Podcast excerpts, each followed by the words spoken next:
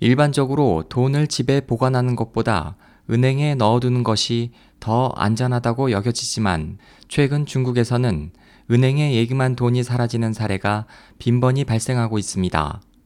저장성 정강완보에 따르면 항저우시의 42명의 예금주들은 여러 상업은행에 예금한 1억여 위안 약 174억 원이 사라진 것을 발견했으며 허난, 안후이, 후난 등지에서도 유사한 사건들이 발생했습니다. 예금 피해자들은 예금 시 은행 창구 직원이 판매하는 높은 수익률의 펀드에 가입해 돈을 입금했으나 입금된 돈은 곧바로 다른 계좌로 이체됐다고 말했습니다.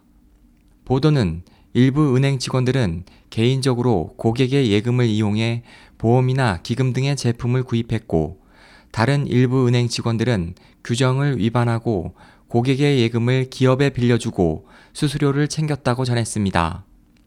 광저우의 원희 변호사는 이 같은 은행들은 예금을 잃은 예금주들에게 그들이 계좌 비밀번호 관리를 제대로 하지 못해 돈을 해킹당한 것이라고 책임을 떠넘기고 있어 피해를 입은 예금주들이 상대 은행을 고소해도 승소할 확률은 매우 낮다고 말했습니다. 푸젠의 황 씨는 지난해 공상은행에 세 번에 나누어 입금한 2만 7천 위안을 모두 당일 도난당했다며 당시 경찰에 신고했지만 현재까지 조사 중이라는 답변만 듣고 있다고 호소했습니다. SOH 희망지성 국제방송 홍승일이었습니다.